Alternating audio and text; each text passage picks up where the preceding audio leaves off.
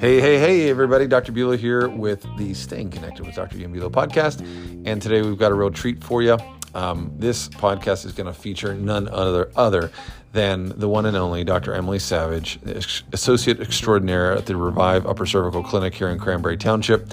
Um, Dr. Savage is one of the most brilliant docs I know. She shies away from the mic or the camera, so any opportunity we have to share it, of course, in our own sadistic way, we do, um, because it's worthwhile information. Um, and in this case, Dr. Savage is going into sort of a different way that we look at scoliosis in the in the upper cervical chiropractic world, and kind of a just a different understanding, a deeper understanding of what is relatively a misunderstood condition and a relatively common one too. I mean, um, it's it's one of those things that you probably know uh, one or two people that actually have it. You just don't know that they have it, and so it's just a, a, a matter of awareness. But if you run into someone who's dealing with it, this is just one of those podcasts that has valuable information that could help them find the stability that they need and in this case to help them get back to activities that involve a lot of movement a lot of um, um, kind of like um, I, I, don't know what to say other than bouncing up and down like horseback riding gymnastics cheerleading sports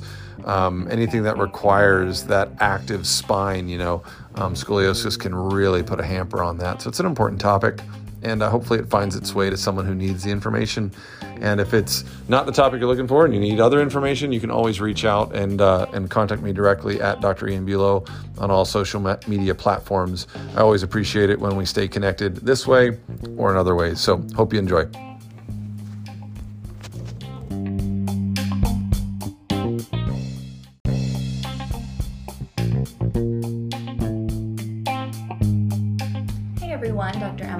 Here with Revive Upper Cervical Chiropractic. All month long, we've been having different conversations about men's health, but one of the other topics we like to highlight is also scoliosis, um, because it's also Scoliosis Awareness Month. So, there's this old adage that says, as the twig is bent, so grows the tree. And so, as chiropractors, we often find that that particular sentiment holds kind of a lot of weight in our profession.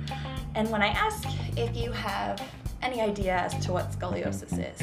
Most people have a general understanding of what that is, but if I ask you what causes scoliosis, it's a little bit of a different question.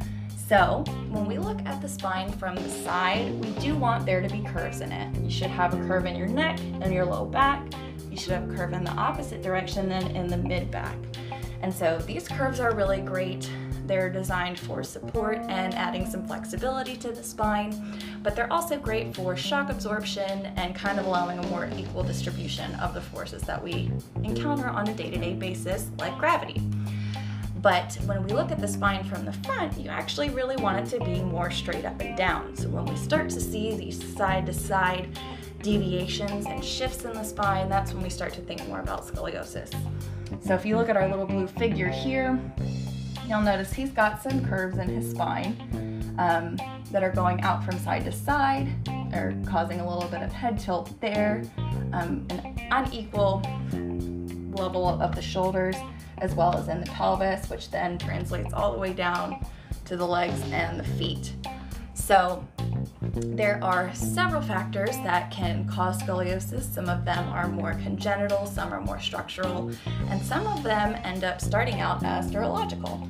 So, in a 2021 study published by the Journal of Musculoskeletal Disorders and Treatments, um, they looked a lot at biomechanical concepts that are kind of at play when it comes to initiating and progressing scoliosis.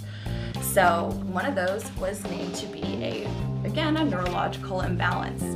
So, subtle neurological imbalance of the bilateral paravertebral muscle tone could be a plausible causative factor for scoliotic deformation initiation.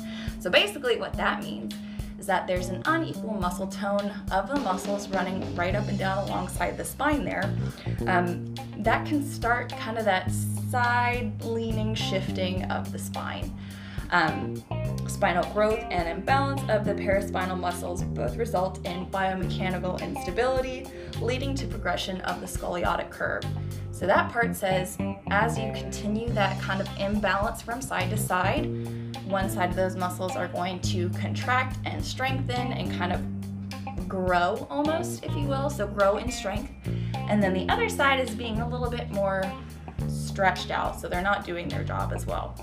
We've got postural reflex centers um, in the brain that are responsible really for kind of helping us to stay upright and maintaining every aspect of our posture.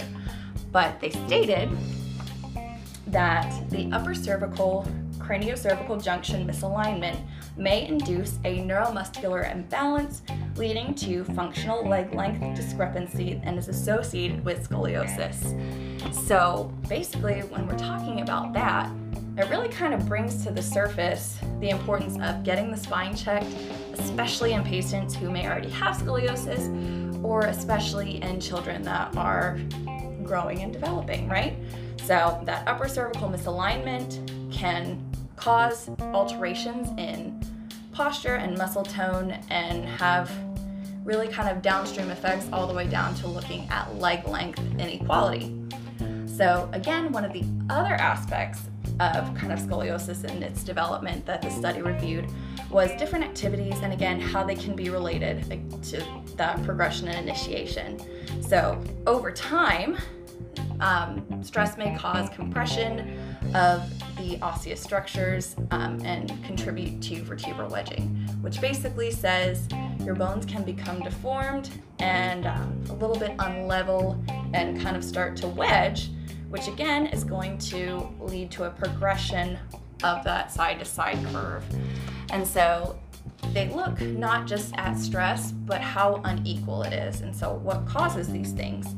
Oftentimes in kids, it's carrying a book bag and maybe not carrying it with both straps on all the time, but kind of carrying it on one side and allowing all of the stress to be absorbed by one side only. So at Revive, we evaluate the thermal balance or the temperature balance on either side of the spine at every visit, but we also look at the postural balance at every visit when we look at leg checks. So all of these things have been known to change before and after adjustments. So it's really important to make sure that your spine is in alignment, you've got that proper communication between the brain and the body, so that you don't have that neurological imbalance that's allowing for that abnormal contracture of different muscles, which may lead to the development of scoliosis. So, if you or anyone you know may be looking for different treatment options that aren't surgery for scoliosis, please share this video with them because we would love to help them either here or give them somebody locally out their way that could help them as well. So thank you so much for watching, and we'll see you next time.